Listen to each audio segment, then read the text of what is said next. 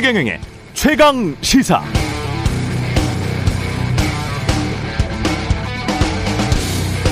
네, 북한은 ICBM 미사일을 쐈고 곧 핵실험을 할 징후가 포착되고 있습니다. 미국의 바이든 대통령은 푸틴을 향해서 더 이상 권좌에 있어서는 안 될 사람이라고 말했죠. 러시아의 우크라이나 침공 이후 푸틴을 살인자, 인간 백정, 전범이라고 부르기도 했습니다. 미국과 완전히 결별을 하지 않은 중국이 끝내 러시아의 편에 서버린다면 중국과 러시아 그리고 미국과 서방 진영이 극명히 나뉘는 신냉전 체제 정말 현실화 될 것 같습니다. 그럼 중국과 러시아를 뒷배로 삼은 북한은 훨씬 더 도발적인 행동을 아무렇지도 않게 할 우려가 있습니다. 그런데 우리는 외교, 안보, 경제, 전략적 측면에서 굉장히 곤혹스러운 상황에 놓이게 됩니다. 한국은 미국의 우방국가, 이른바 서방 진영 국가들 가운데 중국에 대한 수출입 의존도가 가장 높은 나라인데요. 지난해 한국의 대중국 무역액은 3,015억 달러, 전체 무역액의 24%를 차지하고 있습니다. 이건 2위인 미국이나 3위 일본을 합친 것보다 4%포인트가 더 많은 그런 정도의 액수입니다. 윤석열 정부 5년 동안 세계가 신냉전 체제로 치닫는다면 윤석열 대통령은 과연 어떤 선택을 하게 될까요? 그리고 그 선택은 우리 국익에 어떤 영향을 미치게 될까요? 앞으로의 5년이 정말 중대한 시기임은 분명해 보입니다.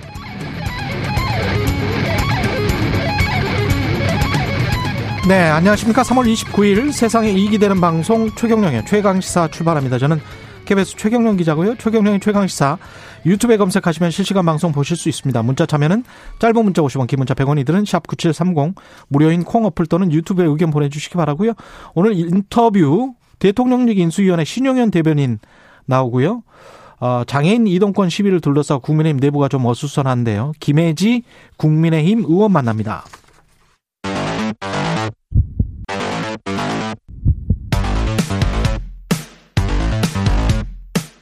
오늘 아침 가장 뜨거운 뉴스 뉴스 unboxing 네 뉴스 unboxing 시작합니다. 민동기 기자 김민하 시사평론가 나와있습니다. 안녕하십니까? 안녕하십니까? 예, 우리는 문재인 대통령 윤석열 당선자의 청와대 만찬회동 첫 번째 소식으로 준비했습니다만은 사실은 대부분의 국가들이 폴란드에서 이 바이든 대통령이 푸틴을 향해서 한 이 말 때문에 거의 그렇죠. 모든 외신은 헤드라인이 다 이거고요. 이게 의미하는 바가 앞으로 상당할 것 같습니다. 뭐 바이든 대통령의 실언이다. 뭐 이렇게 평가를 하는 뭐 예. 미국 언론들도 내에서도 그 국무부 장관이 실제로 나와 가지고 네.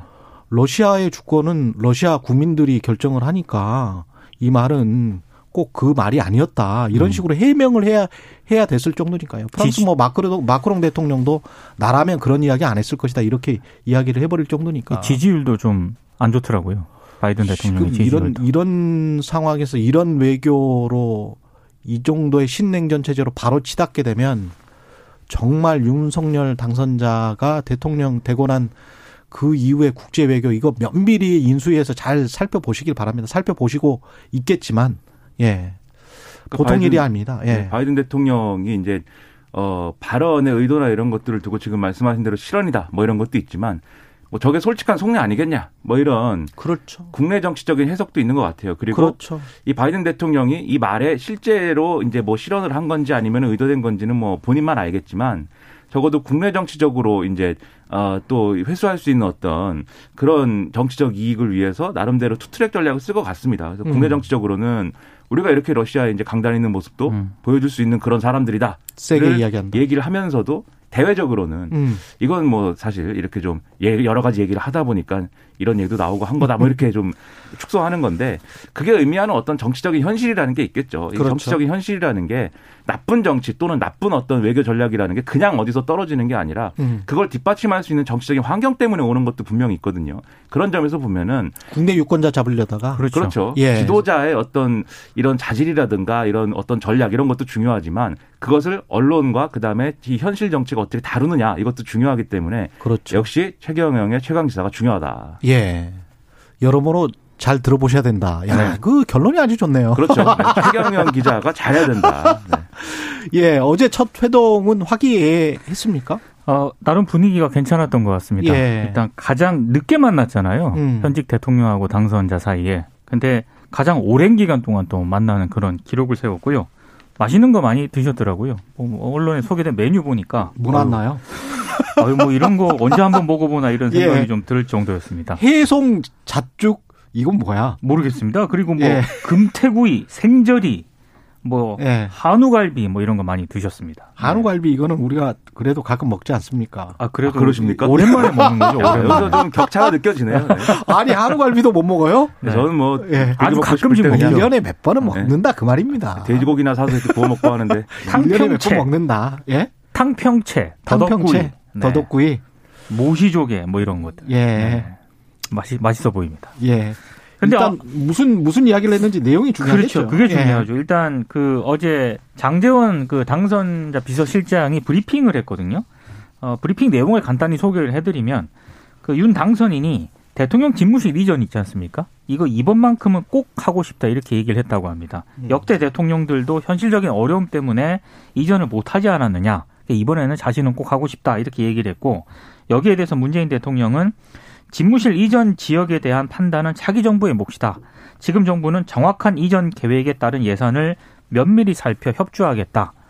여러 가지 해석을 할 수 있는 그런 발언이긴 한데 상당히 좀 원론적인 그런 얘기다 이런 평가도 있고요. 그리고 윤 당선자는 잘된 정책은 개성하고 미진한 정책은 개선해 나가겠다 이렇게 답을 했고 전직 대통령이 이명박 씨에 대한 특별 사면은 논의가 안 됐고요. 어, 그리고 소상공인 자영업자 지원을 위한 2차 추경, 추경 예산을 두고 구체적인 얘기는 하지 않은 것으로 일단 브리핑을 했습니다. 다만 이제 앞으로 실무 협의를 좀 하지 않겠습니까? 예. 여기서 아마 구체적인 논의가 좀 이루어질 것으로 보이고요. 언론들의 관심이었던 임기 말 인사 문제에 대해서도 어, 장재원 비서실장은 이철희 정무수석과 본인이 실무적으로 계속 협의해 나가기로 했다 이렇게 얘기를 했습니다. 그러니까 물꼬는 튀었는데 앞으로 실무 협의 등이 대해서 실무 협의를 통해서 아마 구체적인 논의가 오갈 가능성이 높아 보입니다.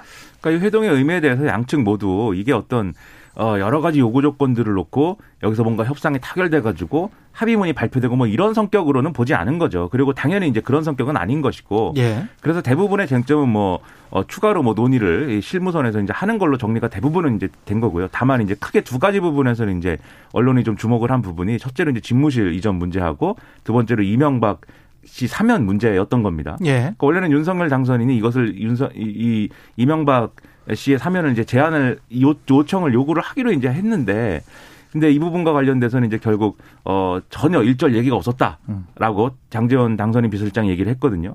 근데 정말 이제 한마디도 안 했을까는 잘 모르겠습니다. 근데 아무튼 안 하기로 한 거죠. 그러면 실질적으로 이명박 전 대통령 사면이 이제 이루어질 것이냐. 상당히 이것이 이루어질지는 지금 장담할 수 없는 상황이 됐다. 이렇게 봐야 될 것 같고요. 음. 근데 집무실 이전 문제도 오늘 국무회의에서 그러면 예비비가 승인이 되는 것이냐 이게 이제 관건인데 일단 장재원 당선인 비서실장은 여기에 대해서는 오늘 뭐 그렇게 기대하기는 좀 어렵겠지만 그래도 시간을 두고 어쨌든 얘기, 이 검토를 하시겠다고 한 거니까 그거는 앞으로 이제 진행을 봐야 되지 않겠느냐라고 얘기를 했거든요. 예. 그래서 이런 것들을 보면은 뭐 사실 확실한 건 하나도 없는 거예요. 그렇죠. 그럼에도 불구하고 회동을 했다는 건 저는 정말 어 다행스러운 일이다. 그리고 음. 거의 3시간 가까이 한 거잖아요, 결국 만남을. 예. 이렇게 이 어, 전임자와 후임자 간에 이렇게 서로 이렇게 오랜 시간 대화를 나눌 수 있도록 어쨌든 그 환경을 만든 것은 저는 정말 잘한 일이다. 예. 그걸 통해서 국민들을 안심시킬 수 있는 그런 어떤 조건을 만든 것이기 때문에 저는 오늘을 기점으로 해서 새로운 어떤 인수위와 윤석열 당선인의 모습이 또 보여진다고 하면 저는 국민의 평가나 이런 것들도 반전될 수 있을 것이다. 좀 그렇게 봅니다. 음.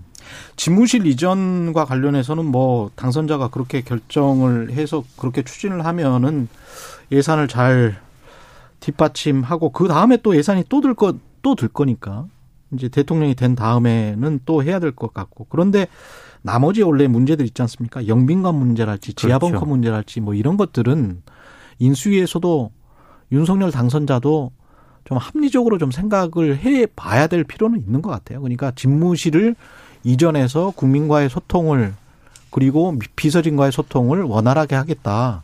그렇게 해서 어떤 실적을 보여주고 성과를 보여준다면 국민들은 찬성을 하겠죠. 그건 그 다음에 논의돼야 될 문제인 것 같고 성과를 보여주는지 안 보여주는지에 따라서 그러니까 어제 좀 인상 그런데 깊었던 지하 벙커나 뭐 영빈관이나 이런 거는 굳이 안 쓸 필요는 없는 거 아니에요. 그러니까 어제 인상 깊었던 예. 저 개인적으로 장면 가운데 하나가 예. 상춘제에서 만찬했잖아요. 그렇죠. 그 들어가기 전에 문재인 대통령이 윤 당선인에게 이런 얘기를 하더라고요. 청와대에는 이런 상춘제와 같은 이 전통 한옥 건물이 없기 때문에 예. 여러 가지 상징적인 그런 건물이다. 그리고 좋은 마당도 어우러져 있기 때문에 여러 행사에 좀 사용을 하고 있다. 음. 이 얘기를 했거든요. 그러니까 이 얘기를 두고 이제 언론들의 해석은 지금 윤 당선인 같은 경우에는 청와대 안 들어오겠다는 그런 입장을 계속 그렇죠. 밝히고 있잖아요. 그러니까 아, 유, 문재인 대통령의 발언은 이게 외빈 접견이라든가 뭐 비공식 회의 장소로 많이 활용이 된다. 어. 아마 이런 점을 좀 굉장히 유용한 어떤 그런 장소다. 이거 우회적으로 아마 좀 당선인에게 전달을 하려 한 게 아니냐. 이런 해석을 좀 하고 아니 있습니다. 저는 외교 문제와 관련해서 사람들이 와서 우리가 문화 국가고 김구 선생이 원했던 것도 문화 국가고 사실 우리가 지향하는 것도 세계적인 문화 국가잖아요. 근데 국방부 지난 주말에도 이렇게 앞에를 왔다 갔다 어떻게 하다 보니까 두 번을 왔다 갔다 하게 됐는데 그 앞에 또 취재하러 그- 간거 아닙니까? 아니에요. 그런 거는 아니고 이태원에 놀러 간 거 아니에요? 아니 아니에요. 그 무슨 뭐 전쟁 박물관도 있고 그래서 아, 예. 그 비행기들도 막 전시가 돼 있고 국방부 건물이 상당히 뭐 국방, 국방부 건물이니까 크고 위압적이거든요. 그 마크도 그렇고 근데 마크를 뭐 어떻게 바꿀지는 모르겠습니다만은 아 이거를 바로 옆에 군사 시설이 있고 그 다음에 그런 게 전시가 돼 있고 거기에 또 대통령을 외국 외빈이 와서 이런 모습을 보는 게 과연 한국 이미지나 한국한테 좋나? 국가 이미지에 그런 염려는 들더라고요. 그러니까 영빈관을 아무리 아내를 호화롭게 지어놓은들 어떤 역사가 가지는 어떤 문화적인 향취 그런 어떤 그 숨결 이런 것들은 있는 거거든요. 그렇죠. 아, 그런 거는 좀 걱정이 돼요. 지하 벙커 문제도 그렇고, 지하 벙커는 안보라는 측면에서도 그렇고, 그거는 한번 전향적으로 다시 한 번만 생각을 해 보시면 좋을 것 같아요. 그러니까 말씀하신 대로 예. 집무실을 이전하는 문제에 대해서 의지를 가지고 한다는 거에 대해서 예. 그거 자체를 근본적으로 난 반대한다. 이런 국민이 절대 다수는 아닐 겁니다. 그렇죠. 그거는 이제 얼- 얼마든지 이제 할 수 있는 문제라고 보는데 다만 이제 그것을 이제 해나가는 과정에서 어, 말씀하신 대로 합리적이고 순리에 따르는 방식을 어떻게 취할 거냐의 문제거든요. 음. 지금 말씀하신 대로 청와대 일부 시설이나 이런 것들은 어쨌든 이 옮겨가는 과정에서 사용할 수밖에 없는 그런 상황입니다. 직무는 뭐 거기서 국방부에서 하더라도 그렇죠. 그렇다고 하면은 청와대의 어떤 시설도 이제 사용하지 않고 5월 10일 이제 종 딱 치면 어 전부 다 개방하겠다. 이렇게 얘기하는 이거 이것만 고집하는 것은 어. 답이 아닐 수 있어요.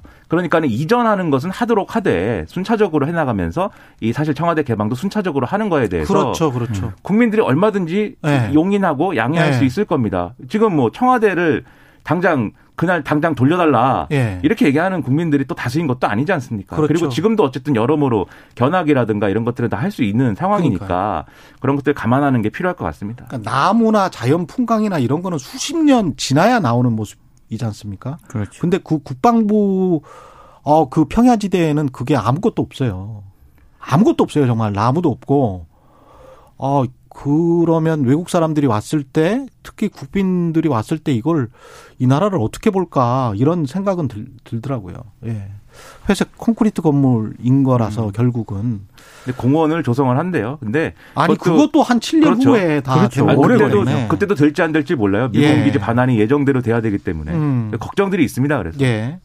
인수위가 지금 임대차 3법 폐지 축소를 검토하고 있습니다.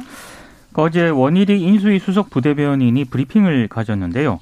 임대차 3법이 시장에 혼란을 주고 있다는 문제의식을 가지고 있고 그리고 제도 개선이 필요하다. 아마 인수위가 이렇게 방향을 잡은 것 같습니다. 그래서 시장 상황이라든가 입법 여건을 고려해서 단계적으로 추진을 하겠다. 이제 이렇게 입장을 밝혔는데 예.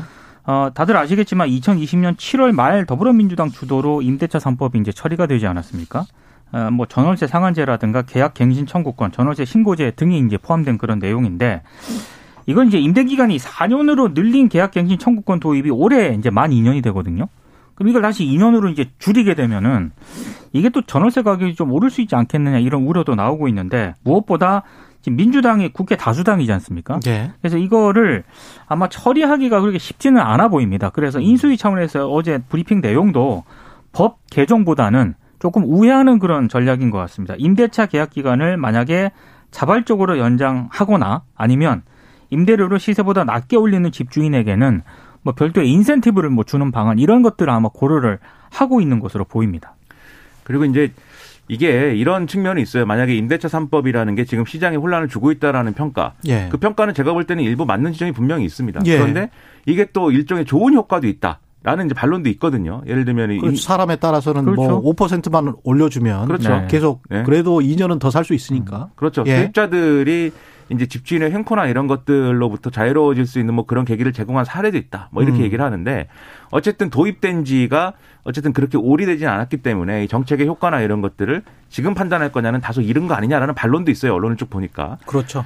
근데 그럼에도 어쨌든 의지를 가지고 이거를 이제 고치겠다라고 할 때 유념해야 될 것은 뭐 고칠 수 있다고 저는 생각합니다. 음. 그런데 유념해야 될 것은 이게 도입할 때 어떤 그런 여러 가지 논란과 충격 때문에 벌어진 시장의 혼란이 있겠지만 또 그걸 없애는. 과정에 맞아요. 또 그렇죠. 혼란이 반드시 있거든요. 분명히 반발도 나올 것이고. 예. 그렇죠. 그 그게 오히려 예를 들면 도입했기 때문에 예를 들면 전세값이 급등하고 월세 가격이나 이런 것들이 굉장히 편법적인 방식으로 결국 올랐다라고 음. 하는 평가가 있겠지만 이것을 또 거두어들이면서 또 가격이 오르고 하는 그런 그렇죠. 과정이 또 있을 수밖에 없습니다. 음. 그러면 결국은 이제 이 제도에 대한 어떤 찬반 또는 가치 판단 이런 거를 넘어서서 실용주의적으로 접근할 필요가 있는 거죠. 음. 그래서 이제 이거를 이제 고치더라도 연착륙할 수 있는 방안이나 이런 것들을 모색해야 될 것 같고 지금 뭐 예를 들면 이 말씀하신 대로 민동 기자님 말씀하신 대로 이제 어 인센티브를 주거나 뭐 이런 방안으로 어 대체할 수 있다 이런 여론도 있지만 또 지금 이제 당장 손대는 것보다는 이제 예를 들면 이제 이- 이게 적용 대상이 있는 거잖아요. 적용 대상을 축소하거나 뭐 이런 방식으로 또 순차적으로 줄여나가는 방식도 있다. 이런 얘기가 나오고 있고 그리고 이제 전월세를 신고하는 것 자체에 대해서는 또 건드릴 필요 없다. 그건 이제 시장 이 월세 시장이나 이런 것들이 어떻게 되고 있는가에 대한 파악을 할 수 있는 또 중요한 어떤 자료의 근거가 되기 때문에 예. 그런 얘기도 나온대요 인수에 대해서 예. 종합을 하면은 당장 이거를 뭐 없애거나 폐지하는 그런 방향은 분명히 아닐 것이다라는 점에서 음. 현명하게 판단해야 될 필요가 있어 보입니다. 그리고 이제 이 부분만 한 가지 꼭 짚고 넘어가야 될 게 부동산이건 경제정책이건 모든 정책, 특히 경제정책과 관련해서 언론이 문재인 정부 때 했었던 가장 잘못된 폐악이 시장과 구조와 이 요인들에 관한 분석은 전혀 없이 음. 제도가 바로 어떤 결과를 이끌어낸다라는 분석을 많이 했잖아요. 이 임대차 3법 폐지도 부작용이 나올 수는 있어요. 하지만 그게 지금 현재 시장 분위기와 시장 상황과 엮여져서 맞물려져서 나오는 것이기 때문에 인수위도 그 부분을 시장 상황을 잘 봐야 될 거고 언제 어떤 시점에 도입을 하는 게 어느 정도 로 도입을 하는 게 또는 폐지를 하는 게 좋을 것인가 그런 측면에서 문재인 정부가 시- 실패한 것들이 굉장히 많고 그런 측면에서 또 언론이 못 보아 못 봤던 측면들이 굉장히 그렇죠. 많거든요. 네. 그래서 시장 구조적인 요인들은 따로 좀 생각을 해줘야 됩니다. 제도, 제도가 어떤 제도가 폐지되거나 뭐 새로 도입된다고 해서 바로 시장에 어떻게 영향을 미친다, 뭐 올라간다, 내려간다 이렇게 말하는 거는 한국 언론밖에 없어요. 솔직히 말해서 이 이렇게는 그 문제 문재인 정부 때는 그렇게 했, 했을지 몰라도 윤석열 정부 때는 제발 이제 경제 보도는 좀 제대로 좀 합시다. 예. 그래서 근데 그렇게 그렇게 안 하면 윤석열 정부가 오히려 힘들어져요. 그렇죠. 제대로 예. 할까요?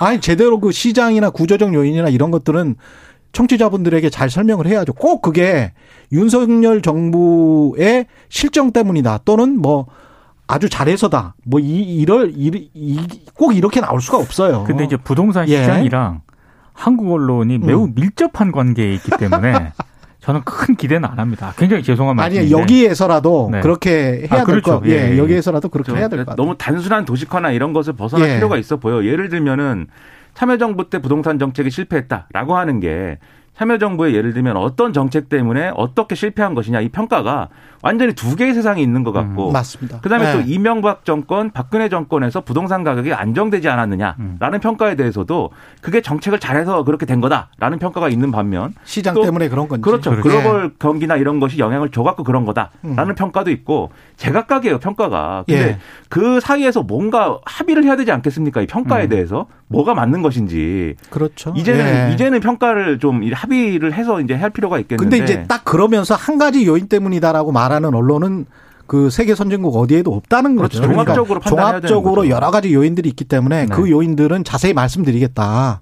예. 그래서 그 요인들이 분명히 또 이번 시장에도 영향을 미칠 것이고 지금 세계 경제는 전혀 또 딴 방향으로 지금 가고 있기 때문에 문재인 정부 때 하고는 네. 그렇죠. 스태그플레이션을 우려하는 그런 방향이기 때문에 요건 좀 봐야 될 것 같아요. 아니, 저는 정말- 미, 미 연준 의장이 이렇게까지 적극적으로 노골적으로 이렇게 금리 인상을 지지하는 발언하는 것을 굉장히 오랜만에 또 봤습니다. 아니 그것도 미 연준도 만 명 정도가 근무를 하는데 말이죠. 바로 한 1년도 아니에요. 한 7, 8개월 전까지만 해도 올 연말 금리를 0.5% 정도로 예상을 했단 네, 말이죠. 맞아요. 근데 지금 1.9%를 예상을 하잖아요. 너무 세상이 빠르게 변합니다. 그러면 이 이런 전문가들도 그렇게 예상을 하고 그 다 틀리고 있지 않습니까? 근데 우리나라의 전문가들이 다 맞으리라 음. 시장은 똑같이 돌아가리라 그렇게 생각할 수는 없는 정말 것이죠. 예. 최강 시사 할 일이 너무 많은 것 같습니다. 네, 최경영만 믿고 갑시다. 네. 아니 다양한 목소리를 들려드리겠다는 말씀이에요. 제가 뭐 다 한다는 이야기는 전혀 아닙니다. 김혜지 의원이 전장년 시 관련해서 현장에서 사과했는데 좀 이따가 연결을 할 거니까요. 네. 예. 잠깐만 이야기를 하고 그다음에 민주당 민주당 이, 이 이야기 바로 갈까요? 세무, 새로운 물결과 합당을 하네요. 예, 그러니까 민주당이 가죠. 예. 제안을 했는데요. 김동연 새로운 물결 이제 대표가 오늘 최고위에서 아마 논의를 할 것 같습니다. 근데 일단 분위기는 긍정적이라고 하고요. 음. 만약에 합당이 의결이 되면 이 김동연 대표가 곧바로 국회에서 합당 선언 회견을 할 예정인데 예. 언론들의 관심은 그럼 김동연 대표가 이번 지방선거에 민주당 후보로 나올 가능성이 높은데 서울이냐 경기냐 이제 여기에 관심인 것 같습니다. 언론들의 보도는 서울보다는 경기 쪽으로 좀 기울어지고 있다라고 많은 분들이 예측을 하고 있고요. 어, 실질적으로 경- 경기도지사 같은 경우는 민주당 후보가 굉장히 많습니다. 만약에 김동연 대표까지 합치게 되면 4파전이 될 가능성이 높다 이런 분석이 나오고 있습니다. 음. 그러니까 이게 이런 거죠. 사실 서울시장 선거의 경우에는 민주당으로서는 그렇게까지 전망이 밝진 않거든요. 그렇죠. 근데 그럼에도 불구하고 포기할 수는 없는 선거입니다. 또 그렇겠죠. 서울시장만 문제가 아니고 이제 각 구별 예, 게다가 오세훈 시장이 현역이잖아. 그렇죠. 예. 시의원들, 시의원들, 구의원들이 또 선거를 하려면은 큰 음. 카드가 또 서울시장 후보가 있어야 되기 때문에 포기할 수는 없는 선거인데 만약에 김동연 전 부총리가 어쨌든 뭐 합당을 하지 않은 상태에서라도 나온다고 하면은 그것도 어떻게 뭐 지지하거나 이런 게 사실 어렵지는 않을 수도 있어요. 근데 예를 들면 경기지사에 나온다라고 했을 때는 경기지사는 지금 되는 선거로 보는 거 아닙니까 민주당이 예. 그러다 보니까 경쟁자들이 많습니다. 음. 그런데 이 경쟁자들이 많은 상황에서 김동연 전 부총리를 그러면 어떻게 그러면 어 이 대선 때 한 얘기도 있는데 어떻게 후보로서 이 할 수 있는 거냐? 그럼 결국 경선에 참여하는 방법밖에 없는 거예요. 네. 그래야 다른 이제 출마자들이 납득을 할 거 아닙니까 결과에 대해서. 예. 그렇기 때문에 합당이 이제 불가피한 상황인데 그러면 지금 말씀드린 대로 하면은 김동연 전 부총리 그런 경기지사 나오는 거냐 이제 이렇게 얘기가 되는 거죠. 경기지사 나오려고 그러면 합당하는 거 아니냐라고 할 수 있겠는데 근데 아직 결심은 안 한 것 같습니다. 그래서 과연 이, 이 정리가 어떻게 될 것이냐에 따라 달린 것 같고 그러다 보니까 지금 서울시장 후보를 그럼 민주당에서 누가 나가는 거냐 김동연 전 부총리 카드 외에 음. 누가 나가는 거냐에 대해서도 논란이 그래서 많은 거예요. 예를 들면 송영길 전 대표가 나가야 된다. 한쪽에서 이렇게 주장을 하고 있지 않습니까? 그렇죠. 근데 그거에 대해서도 반론이 있고 음. 예를 들면 첫째로 이 대선에서 어떤 패배하는 어떤 요인을 제공한 지도부 중에 일원이었는데 바로 그 다음 지방선거에 나가는 게 옳으냐. 그렇죠. 두 번째로 86 용태론이라든가 이런 것들을 앞장서서 얘기했었는데 음. 그건 어디 가고 갑자기 또 나온다는 거냐. 그러네요. 이런 얘기들이 있는 상황이어가지고 어. 굉장히 이, 이 어떻게 지방선거 대응할 것인지가 복잡한 그래서 얘기가 되고 있습니다. 민주당 같은 경우에는 서울 같은 경우에는 경기보다는 승산이 좀 없다고 생각을 하지만 그래도 수도권 전체 선거에 영향을 미치기 때문에 음. 송영길 전 대표도 약하다. 그래서 더 센 후보를 지금 뭐, 뭐 얘기가 이름도 나오고 있더라고요. 민주당 입장에서는 지금 대선 때 지난번에 12대 7로 지역별로 보면은 진 거 아니에요? 네. 그리고 그 지금 현재 상황을 보면 12대 7 이상을 이기기가 지금 굉장히 힘들고 그리고 집권 여당이 된 다음에 에, 국민의힘이 집권 여당이 된 다음에 선거를 하기 때문에 네. 아무래도 훨씬 불리하지 않을까 뭐 그런 생각도 듭니다. 그렇죠. 워낙 대선보다도 불리하지 않을까? 워낙 예. 지금 이제 지방 권력 자체가 민주당으로 상당 부분 기울어져 있기 때문에 음, 상당 부분 잃어야 되는 상황인 거는 또 부정할 수가 없어요. 그렇죠. 근데 그러면 그 잃는 과정을 얼마나 잘 이렇게 어 뭐랄까요 견뎌가지고 그것을 얼, 그러한 기회를 얼마나 이제 또 국민들에게 변화와 혁신을 위한 과정으로서 또 보여줄 수 있느냐가 관건일 것인데 과연 지금 당내 논의가 그렇게 가고 있느냐 상당히 걱정이 많습니다. 뭔가 변화와 혁신, 정치 교체, 그 과거에 했던 말들, 예. 말기에 대, 대선 말기에 했던 말들 그 약속들을 좀 지키는 모습들을 보여야 되겠죠. 네. 예.